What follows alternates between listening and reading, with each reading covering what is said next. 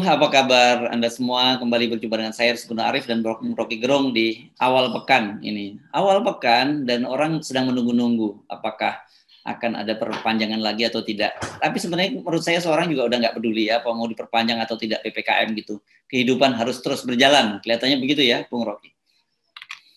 Ya itu, karena yang dihitung orang adalah dalam bentuk sinis. Pemerintah ingin orang Indonesia mati berapa supaya bisnis nggak mati. Kira-kira begitu hitungannya kan. Jadi udah jadi eh, terlalu teknis eh, soal-soal ini. Karena walaupun diklaim pemerintah terus-menerus fakta di lapangan adalah kesulitan ekonomi sama kesulitan kesehatan itu berlangsung terus. Okay. Saya ingatkan dulu Presiden Jokowi bagi dua kan, Indonesia bagian Jawa Bali dipegang oleh uh, Pak Luhut, di luar Jawa adalah Erlangga. Memang di Jawa berkurang tuh menurun, tapi kematiannya tetap tinggi. Di luar Jawa naik terus. Ya. Kan mestinya Erlangga yang disorot kan, Erlangga gagal tuh Menteri Erlangga buat mengendalikan yang di luar Jawa tuh. Ya, tapi orang kalau ngomongin Erlangga dan Pak Luhut ini kan sebenarnya satu paket. Ini sama-sama Golkar. nah, orang jangan lupa itu ya, karena sekarang yang sedang disorot terus kelihatannya PDIP. Tapi ini ada juga paket lain nih, merah kuning. Ya, saya kira mesti fair lah. PDIP memang berantakan karena uh, memilih petugas partai yang salah. Tapi petugas partai yang salah itu juga memilih uh, petugas kabinet yang salah, yaitu Erlangga tuh, yang gagal untuk kan seolah-olah Erlangga nggak nggak nggak ada soal dalam uh, penanganan ini. Loh dia komandan di luar Jawa kok dan justru epideminya pusatnya pindah ke luar Jawa. Jadi tagih pada Erlangga, kenapa gagal? Jangan diem-diem doang nih oposisi juga nih Nggak. supaya fair lah jangan ibu Mega aja yang dihajar ya, ya, ya. Erlangga juga itu Golkar juga kan bertanggung jawab gagal ya. Loh, jangan lupa Bung ini dia se justru sebelum Pak Luhut ditunjuk sebagai ke penanggung jawab PPKM darurat Jawa dan Bali Erlangga lo penanggung jawab uh, penanggulangan COVID dan pemulihan ekonomi itu Memang, karena itu kita mesti ingatkan terus. Ini satu paket, seluruh kabinet itu bertanggung jawab itu. Jadi uh, supaya publik juga ngerti bahwa nggak ada Pak Jokowi bilang bahwa tidak ada kebijakan uh, menteri, kebijakan semua ada kebijakan presiden karena kabinet presidensial. Ya itu karena itu Jokowi memang di atas segala-galanya bertanggung jawab. Dan orang udah mulai berpikir bahwa ini ada ada hal yang uh, disembunyikan oleh istana itu satu kepentingan bisnis yang uh, makin lama makin terbuka soal uh, bisnis obat macam-macam itu dan kalkulasinya hari ini yaitu bahwa tetap 1.500 2.000 itu kematian dan 100 ribu itu kan angka gila tuh Masa pemerintah selama satu setengah tahun nggak bisa kendalikan bahkan menghasilkan 100 ribu kematian. Itu itu uh, buruknya di situ citra pemerintah saya, saya tadi mengingatkan ini karena setelah saya merenung-renung kenapa ya Bu Mega kemarin uh, meminta Pak Jokowi langsung memimpin uh, sebagai panglima perang menghadapi COVID. Ini saya kira kaitannya tadi itu. Loh, kok yang ke yang diserahin penanggulangan COVID itu uh, dari sono semua nih kata Bu Mega dan Bu Mega pasti sebagai orang pemerintah juga tahu bahwa ini bukan ber, bukan hanya berkaitan otoritas penanggulangan bencana, tapi juga berkaitan dengan otoritas ada kepentingan bisnis besar di balik itu semua. Betul, dan terlalu lama Ibu Mega menunggu. Ini kok nggak merata nih bisnis farmasi ini kan. Dan kelihatannya dikuasai Golkar semua tuh sampai cara uh, distribusinya itu jaringan Golkar. Kira-kira begitu dalam pikiran Ibu Mega. Jadi sebetulnya memang ini persaingan yang tidak suci juga karena Ibu Mega juga punya pikiran untuk uh, mempersoalkan ketidakadilan pembagian bisnis. Sementara rakyat nggak peduli itu, dia cuma ingin ada sembako yang tiba di depan uh, pintu rumahnya dan ada kebijakan pemerintah yang lebih mampu untuk memberi harapan pada publik. Jadi bukan sekedar kayak siapa itu yang ada pejabat-pejabat kalian kasih solusi dong. Solusi apa? Solusinya dipastikan oleh undang-undang kok. nah itu yang saya tadi sebenarnya agak khawatir masuk ke topik ini. Karena ternyata ada tokoh lain, tokoh Golkar yang lain, yang sekarang jadi ketua MPR itu mulai mengkritik. Ini para pengkritik. Nah ini menarik nih. Kemarin ada eh, apa? Ada lembaga yang dibentuk untuk mengawasi civil society, namanya Civil Society Watch Nah sekarang ini para pengkritik PPKM itu juga dikritik oleh Ketua MPR Bambang Susatyo yang notabene juga Golkar bahwa cuman kritik doang nggak bisa kasih solusi. Mestinya MPR ini bikin bikin sidang istimewa untuk panggil presiden. Kenapa tidak bisa bikin solusi sehingga harus minta dari rakyat solusinya? Kan ini ketua MPR dia mewakili rakyat, dia mestinya interpelasi presiden kan? Kan dia juga DPR tuh. Kan jalan pikirannya begitu ini kan siapa namanya ketua MPR itu kan ngaco Bang juga pikirannya. Bambang Susatyo. Bambang itu. Dia iya. memperoleh mandat rakyat. Rakyat bilang Anda MPR bersama-sama DPR kalau ada kebijakan pemerintah yang buruk, pakai hak Anda yang paling dasar yang kami berikan, yang diberikan oleh rakyat. Interpelasi, bertanya kalau nggak mau angket. Ini masa dia balikin ke rakyat? Ini juga gila nih orang nih. Ini Golkar ini memang aneh-aneh nih. Kan dia yang mestinya tanya ke presiden, kenapa nggak ada solusi? Masa minta rakyat yang kasih solusi? Solusinya udah padahal diberikan oleh undang-undang tuh. Undang-undang bilang lockdown, kasih makan. Mestinya itu. Ini ini ada juga nih uh, isi otak yang jadi mirip-mirip semua nih satu satu elit akhirnya otaknya jadi sama. Oke, okay. uh, eh, saya tadi juga chatting ada seorang sahabat nih dokter di luar Jawa, saya terpaksa menyebutnya begitu ya, bahkan di ujung di ujung Sumatera sana. Dia dia menyatakan pada saya, Mas, ini di luar Jawa ini sangat serius dan ke, kelangkaan apa kelangkaan oksigen itu juga sangat serius begitu dia bicara dengan saya. Nah, cuman eh, apa dan kalau terjadi apa-apa pada luar Jawa ini jauh ini bisa lebih serius karena fasilitas kesehatan eh, itu kan jelas lebih terbatas di Jawa. Nah, sayangnya ketika saya tanya pada dia siapa nih teman-teman dokter yang mau ngomong, nah, persoalannya ketua ID di daerah itu kebanyakan juga ASN kan Jadi mereka pada tidak. Ya, ya. Nah, tetapi saya dapat bocoran di kalangan para, para dokter itu chatting di di grup mereka itu sudah cukup, cukup mengkhawatirkan. Saya kira mudah-mudahan uh, pemerintah juga dapat info-info semacam itu bahwa ancaman kolapsnya fasilitas kesehatan di luar Jawa itu jauh lebih serius dibandingkan Jawa.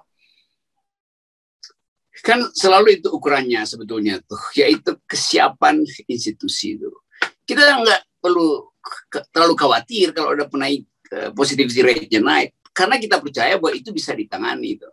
Kan ini fokusnya ke Jawa terus. Begitu epicentrumnya pindah ke lokal-lokal di daerah itu kelabakan lagi pemerintah kan. Dan akibatnya laporan yang uh, rinci dan jujur itu juga nggak mungkin diperoleh pemerintah pusat karena uh, tenaga kesehatan itu ASN nggak mau ditegur oleh atasannya. Kan kalau seorang dokter di daerah eh, ngoceh itu nanti de, kepala dinasnya itu kasih dia teguran tuh demikian berlanjut tuh. Jadi keterus terangan tentang keadaan justru uh, makin memburuk semakin kita tahu bahwa lokal itu semakin jauh dari fasilitas kesehatan. Tentu nggak sama kemampuan Anies untuk meyakinkan rakyat Jakarta dengan kemampuan seorang bupati yang eh, jauh di pelosok. Karena dia juga takut bahwa ini nanti ada usaha politik untuk mendongkel dia tuh kan. Kalau dia buka faktanya itu. Jadi persoalan political ekonomi yang kemudian uh, masuk di dalam kasak kusuk uh, para pencari rente itu yang membuyarkan harapan publik tentang kemungkinan kita bisa keluar dari pandemi. Ada ukuran-ukuran real dari WHO, tapi poinnya adalah selalu orang menganggap kita kan lain, kita uh, punya sistem sendiri, negara lain nggak boleh kita jadikan contoh tuh. Kan begitu kan ngocehnya tuh. Lalu bagaimana nggak boleh jadikan contoh? Kita mesti cari justru negara yang berhasil. Ya kita contoh. Jadi kita mau, mau, mau bikin uh, sukses sendiri, kita nggak mampu kan ini. Ini dungunya kan di situ nih komentator-komentator COVID ini.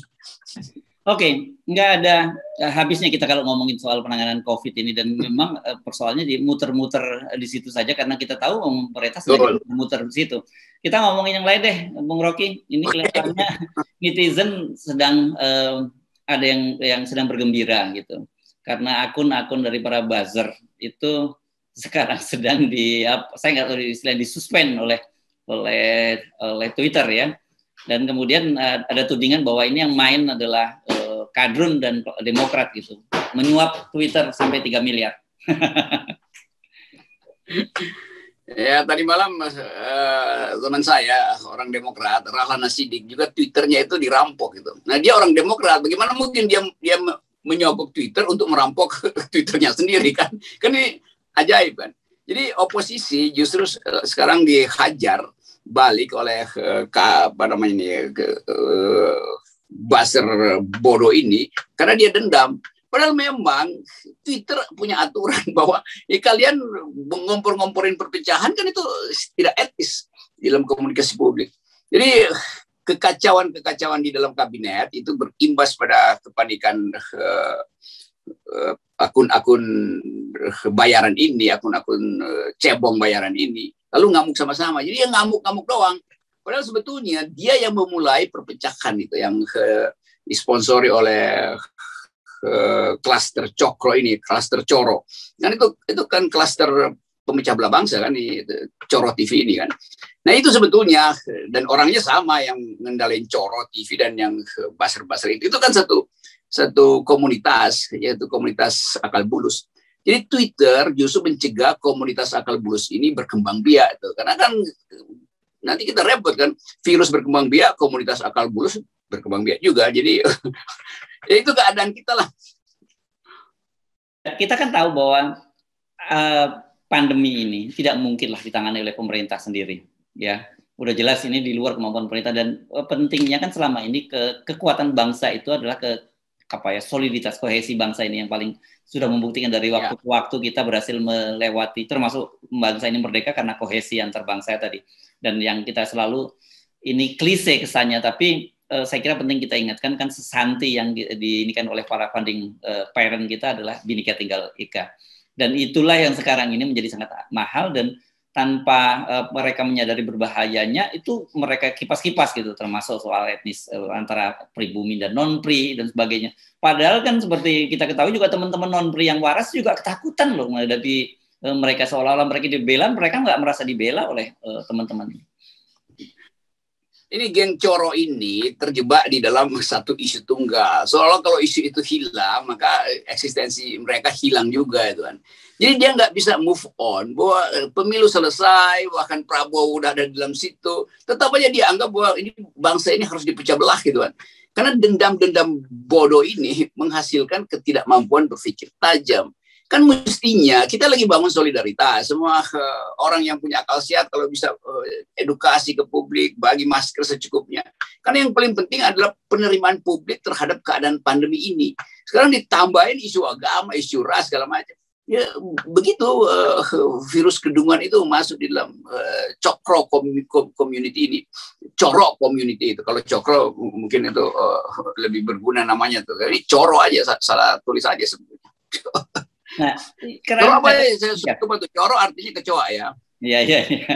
Nah, mereka ini kan kelihatannya mungkin uh, mulai buntu akal kalau saya perhatikan. Karena kan kemarin-kemarin mereka jualan uh, radikal-radikal dan sekarang dengan peristiwa TWK di KPK itu kan membuktikan sekarang bahwa itu isu itu memang isu yang mereka sengaja uh, apa engineering untuk memecah belah bangsa. Tapi kan uh, saya jadi teringat bagaimana teman-teman di KPK disebut bahwa Taliban. Saya, dia bilang ada yang saya non Muslim, jadi karena itu saya Taliban, bukan saya Taliban. Kan jadi dengan satu kata itu saja itu semua di, dibatalkan semua apa coba stigma terhadap KPK sebagai polisi Taliban tadi.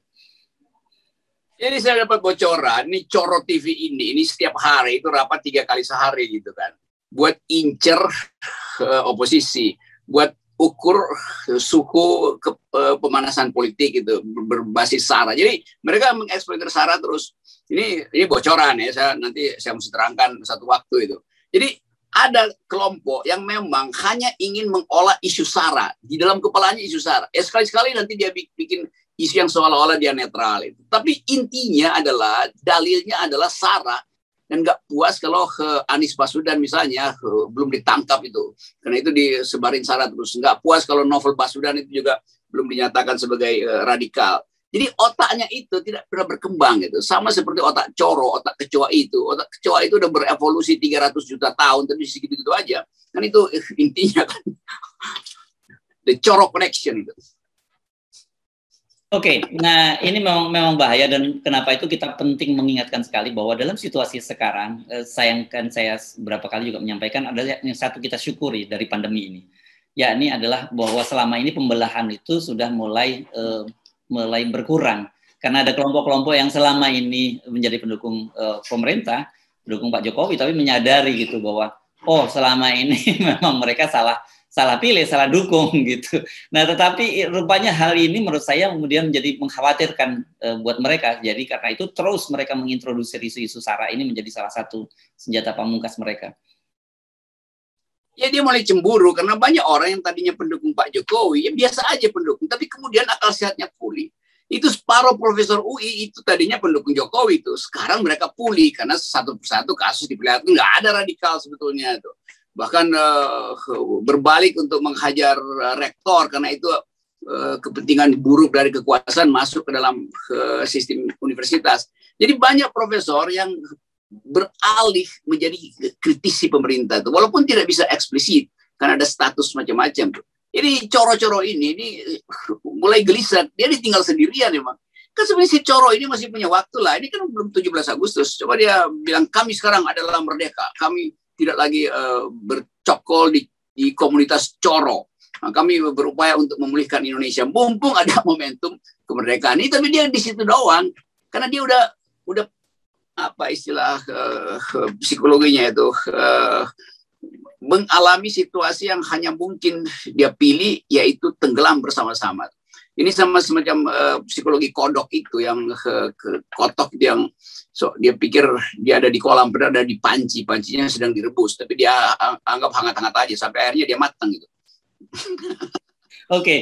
Eh, Pak, jadi mungkin buat mereka situasi seperti yang Anda, kalau Anda kan sudah lama dia dia uh, mengalami ya akun Anda yang saya, saya ingat saya sampai satu setengah juta waktu itu ya followernya sudah di, diambil hack terus dan mereka yeah. Dan mereka sebenarnya diem-diem aja. Nah agak menarik ketika mereka sekarang mengalami hal sama, mereka mempertanyakan di mana itu negara yang demokrat demokrasinya seperti ini kok kebebasan berbicara dihalang-halangi. Makanya mereka kan bilang ke mana aja lu gitu pada netizen yang lain mengomentarinya. ya berapa banyak akun Twitter yang yang mereka bukan sekedar minta minta disuspend oleh Twitter, mereka rusak, mereka ambil akun saya terus diacak-acak sampai hancur aja tuh kan. Jadi keadaan ini kalau berbalik ke dia dia marah gitu kan. Padahal kita anggap ya oke lah silakan itu membuktikan menurut kalian nggak bisa berargumentasi karena itu kalian rusak akun saya kan. Dan udah kita anggap aja bahwa ini satu periode di mana orang melakukan refleksi dalam gitu.